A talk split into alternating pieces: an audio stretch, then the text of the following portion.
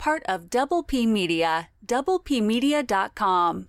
Welcome to another edition of About Five Minutes About. Matt here with you. Sorry, guys. Coach T went down this YouTube rabbit hole and he got laryngitis. So you get me for the finale.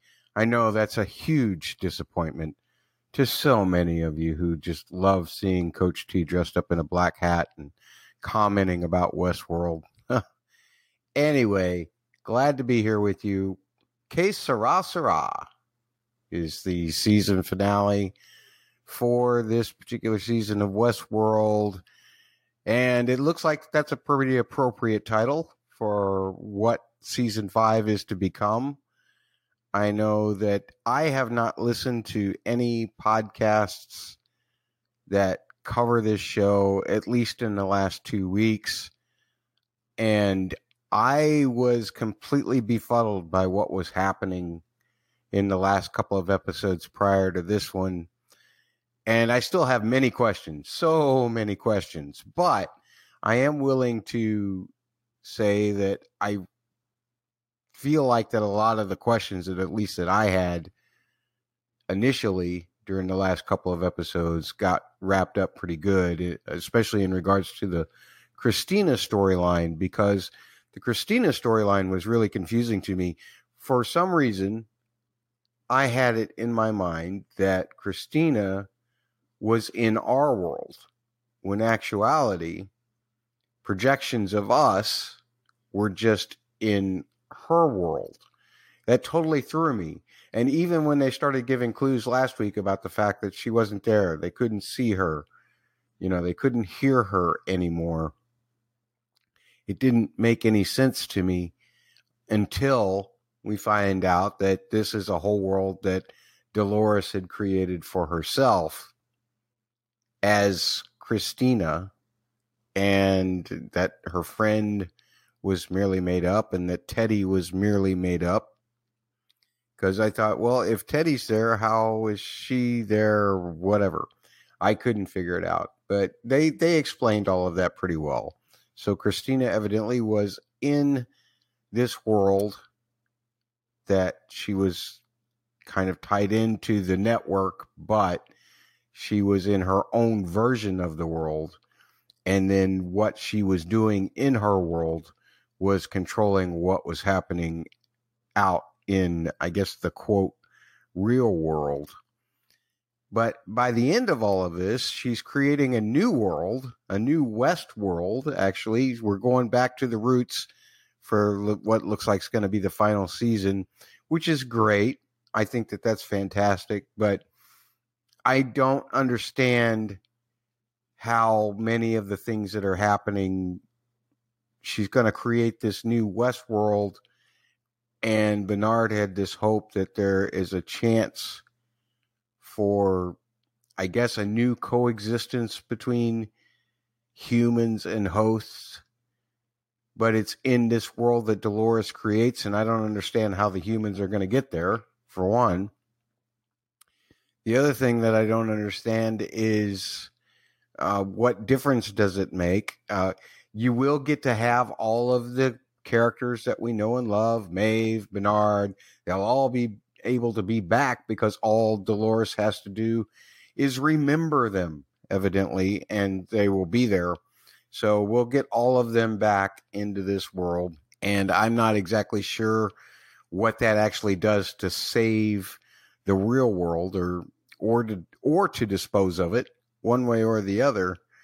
Um, is the whole next season just going to be a simulation? And if that's the case, first of all, to me, that takes away the stakes of what happened this season because you're just going to see them recreated because Dolores remembers them in the new world that she's creating. So, does it matter that we lost them in the real world or not? I mean, is it going to be a Planet of the Apes thing where, you know, uh, she's going to step outside of her new world and and you know we're going to see the Statue of Liberty up to the neck in sand and whatever.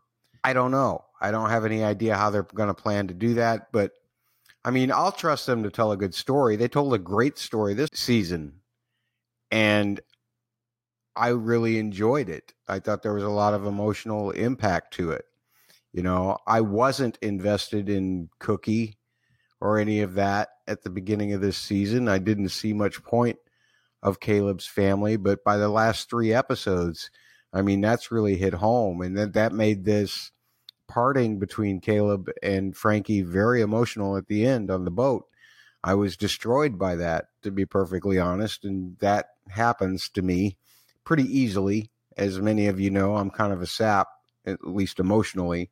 Uh, I'm very easily emotionally affected. Ramin's score was fabulous. Um, that cover of the Radiohead pyramid was fantastic at the end as well.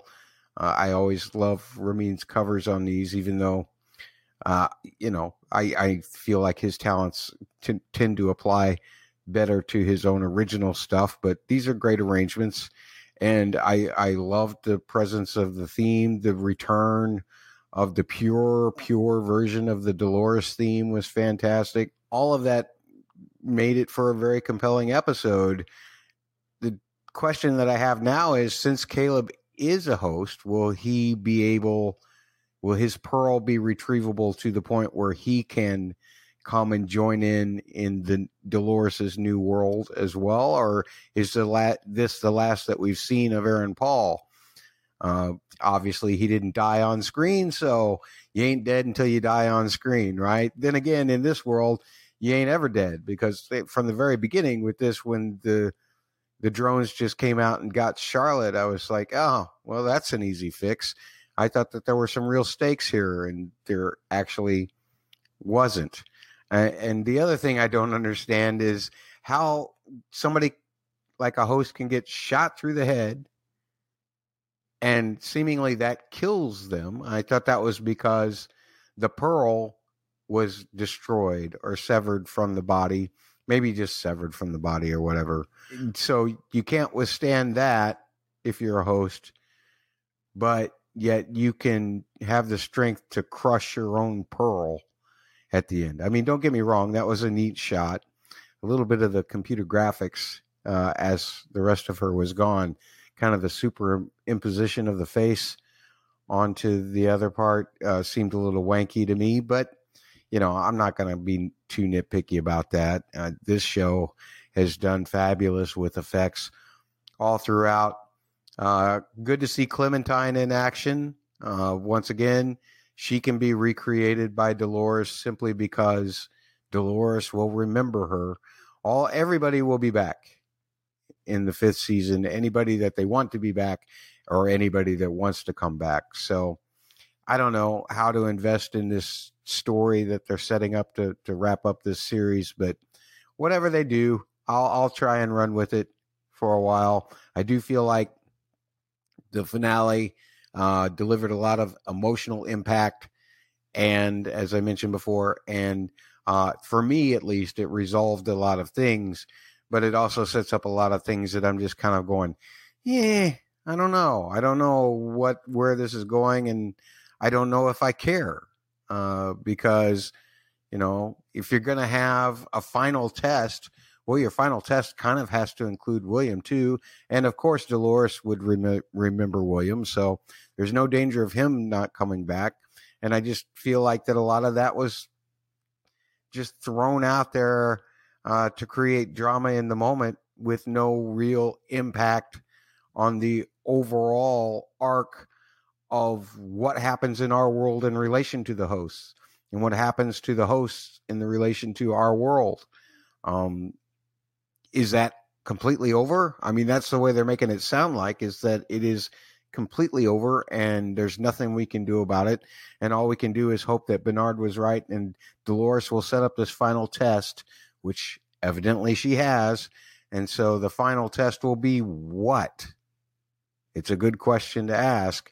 I would highly suggest listen to to my friends like Axel and, and those guys over at DVR Podcast Network uh, to get some real interesting analysis about this, much more than I can do in a little more than five minutes. But, and, you know, I can't really pick up from where Coach came from either, because, I mean, let's face it, he's crazy. But nonetheless, I really appreciate you checking out our Westworld coverage this season. Maybe the next time Westworld returns for the final season, we'll put a little more effort than five minutes into it. If you do have any thoughts, feel free to tweet at Bust Blockbuster on Twitter. That's Bust Blockbuster on Twitter. You can send emails to Matt's audioblog at gmail.com or you can basically comment at the website.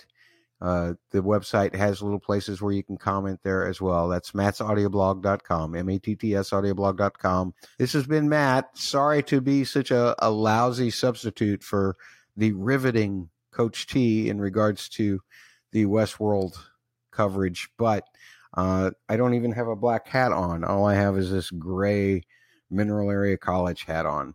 So I'm a poor substitute, but thanks for listening. Take care. Part of Double P Media, doublepmedia.com.